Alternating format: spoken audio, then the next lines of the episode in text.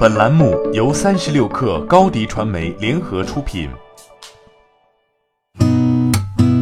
八点一刻，听互联网圈的新鲜事儿。今天是二零一九年七月五号，星期五。您好，我是金盛。首先来关注生鲜电商的盈利之战。继盒马后，超级物种也开始关店调整。昨天，永辉超市旗下超级物种上海首家门店五角场万达店关店。五角场万达店于二零一七年十一月开业，至今不到两年时间，这也是超级物种首次关店。超级物种开启关店之路，意味着在经历了二零一八年的高速扩张后，开始放缓扩张步伐。这主要基于盈利的考量。近期，永辉超市对部分地区的超级物种门店下达盈利通牒，再不盈利就要下课。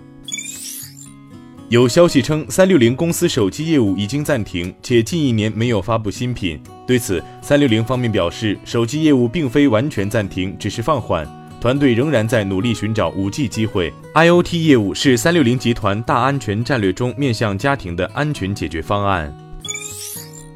爱奇艺为网大操碎了心。七月三号晚，爱奇艺发布公告称，将调整网络大电影的营销模式，将原有的营销分成模式调整为营销分成加联合营销的新方式。爱奇艺在通知中提到，对目前的网大来说，内容制作仍需要提高，核心创作人才仍然稀缺，营销方式和投入仍局限在固有的观众群体，而非突破圈层获得增量。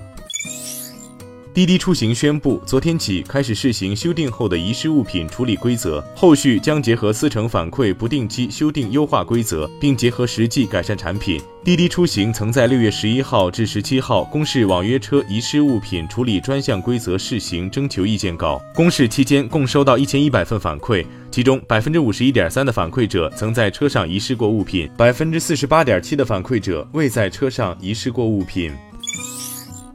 三十六氪独家获悉，近日 O Y O 酒店对外事务总裁付晓明已经离职。O Y O 酒店近期爆出大规模裁员、商业模式、经营管理、高管团队等问题，正处于内忧外患时期。对外事务总裁的离职，表明高层也出现动荡或分歧，也有可能对 O Y O 中国的业务信心不足。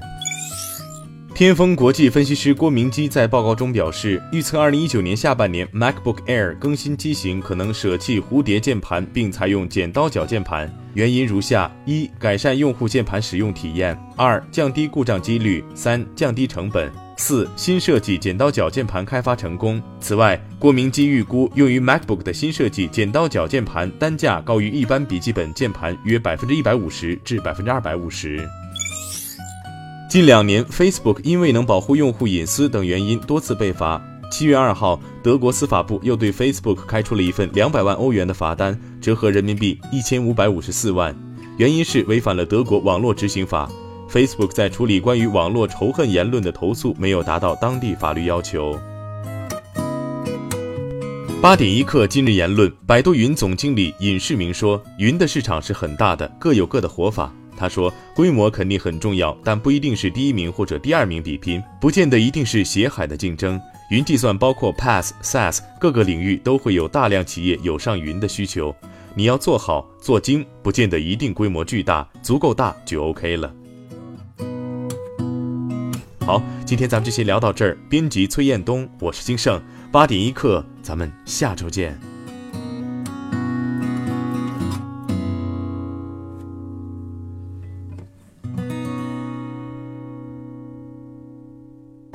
欢迎加入三十六氪官方社群，添加微信 baby 三十六氪 b a b y 三六 k r， 获取独家商业资讯，听大咖讲风口，聊创业，和上万客友一起交流学习。